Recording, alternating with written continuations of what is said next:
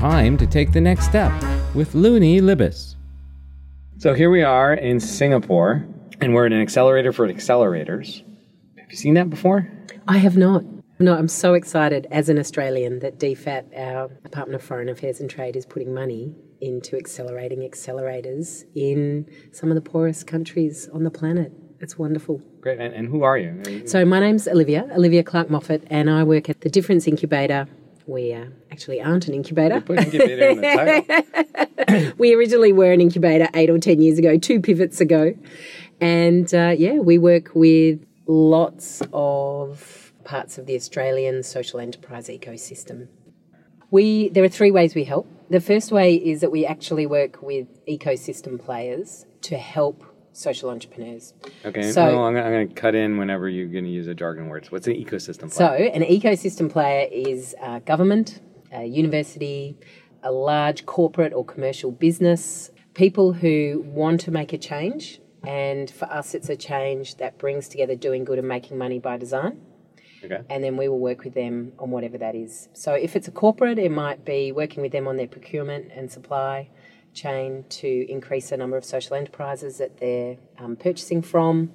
If it's a government authority, it might be working with their core constituency to alleviate uh, poverty and other really critical social needs through the vehicle of social enterprise. And, and one of the key words I heard out of your mouth multiple times the past few days was First Nations, yes, right? So you're working down with the Aboriginal.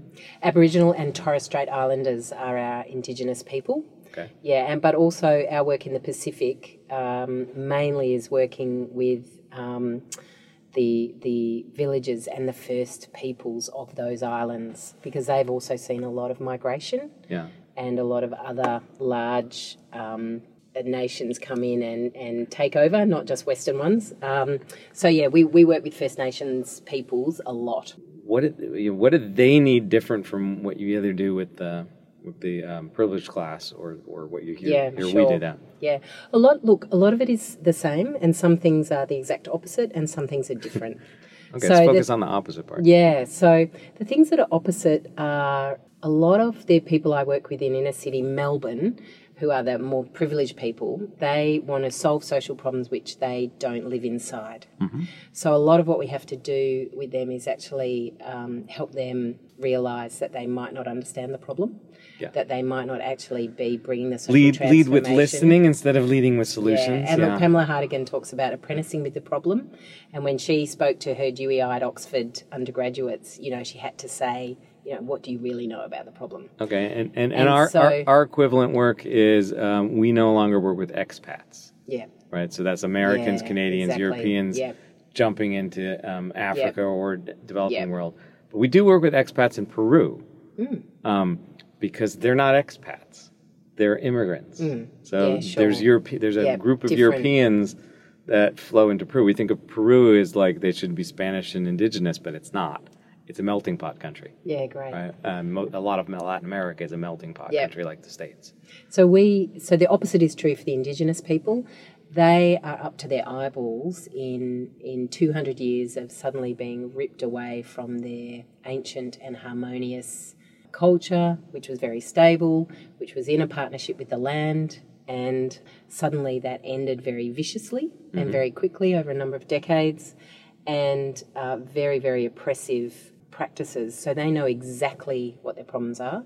They live with them 24 7. The entrepreneurs who work with us over the three or four months that we work with them are, have periods of people around them dying or committing suicide. Yeah, yeah, that's a um, problem by us too. You know, all kinds of economic problems in their family when they're away from their family, and it's real and they're living it, and they need the opposite help to how do you just stand back a little bit and let's put a bit of a system and a pathway on this. So, a theory of change for them is like a, a, a pathway of hope. It's just, Yeah. So, so a friend of mine in Seattle runs a program that works with First Nations and Native Americans uh, in North America. It's called the Center for Inclusive Entrepreneurship. Can't get a better name than that. Yep. And what I find fascinating in his curriculum versus mine is uh, he teaches out of a book called The Ice House, um, Right, which wow. teaches an entrepreneurial uh, mindset that you can fix these problems Mm, yourself as opposed to waiting for the handout to come, Yep. uh, waiting for someone else to come in. And the key one that's in the Ice House curriculum is to look around and see what you have and uh, make something out of that. Yep. Whereas my entrepreneurs that I'm working with, wherever they're from, we already have the entrepreneurship mindset, so we don't have to teach that. And then our second piece is not what do you have, it's what do you need. And then And go and get it. just go and get Yeah, it. And. I think that's a Yeah. that's a clearly a privilege piece, which Yes. is okay, I need fifty thousand dollars or five hundred thousand dollars, I'll go get it and expect that that's possible. And it could just mean I need a gen set um, for some of the African companies. I just need a generator. Yeah. I just need power because Yeah. there's no power where I'm doing work. And the answer might be money, in which case you can go buy it, but it may just be I'll, I can go somehow get that gen set. Yep. Um, yeah.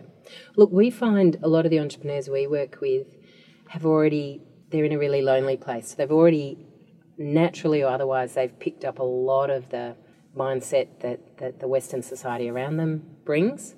But they also have this um, ancient knowledge and also ancient obligation. So, one of the most important things we do really early in the piece is we talk about entrepreneurs between two worlds and we help them build this third place where they live. And the most powerful community thing that we do is here's these 20 people in the room who are all indwelling this same place and the alumni who come in.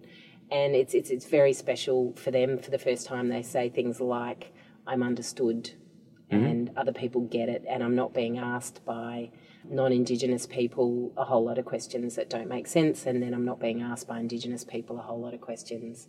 And, and often they talk about their own culture, and Australians do this generally the crab in the bucket. So when one crab Crab in the bucket. when Okay. one crab tries to climb out of a bucket, the other crabs pull pull that crab back down.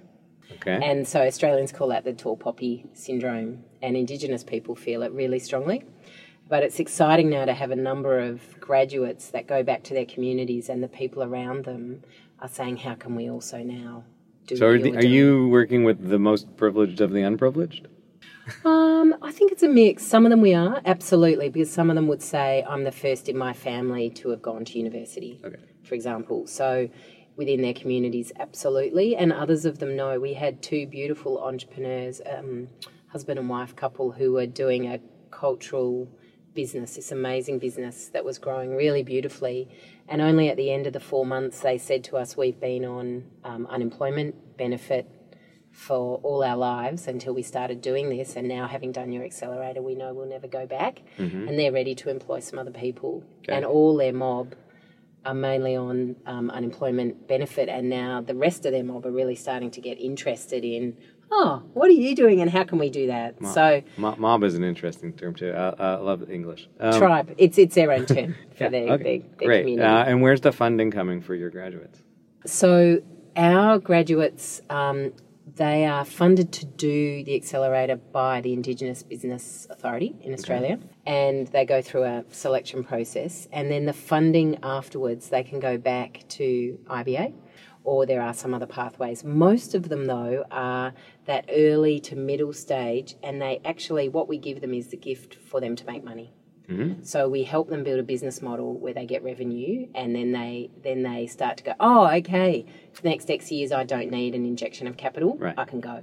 Right, and ho- hopefully by year three or four or five, the banks will actually Yes. see yeah. them as, as a Yeah. company. Yeah. And IBA it sort of operates as a bank, but also can can take them uh, Yeah, to a and I guess bank the- if that's needed. The positive piece about being in the um, underprivileged class in Australia, U.S., Canada, is uh, the banks don't do 36% interest yeah. like they do in Africa. so No, no way. even if you even, Even if on you, a bad day even if you can get to ba- Yeah. get to banking in, in Africa, which is next to impossible. Wow. When they give you the loan, it's it's Wow. it's two or three percent per month. Wow. Yeah, well, that's crippling. So you can't do that. yeah, okay.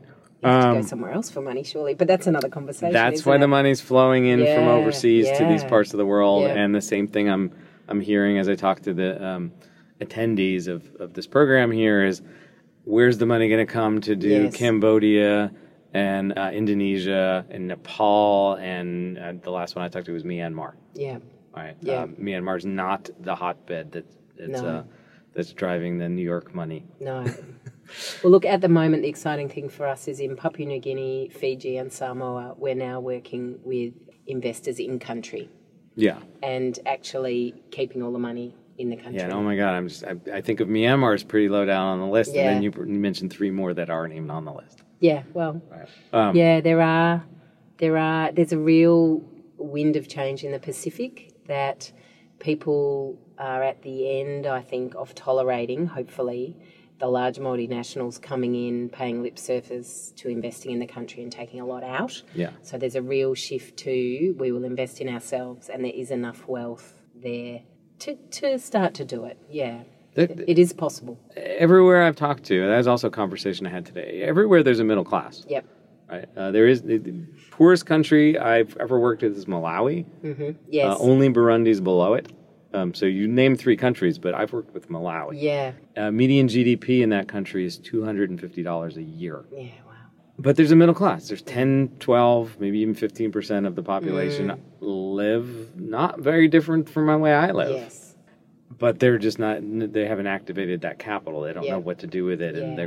Government has no idea what to do with it, Yeah. and they just want more tech companies. Yep. the answer is always a tech company. Yeah, the, the, the answer is always more software. Yeah. Uh, everything can be solved with software, That's especially right. economics, Yeah, or, so funny. or not. Yep.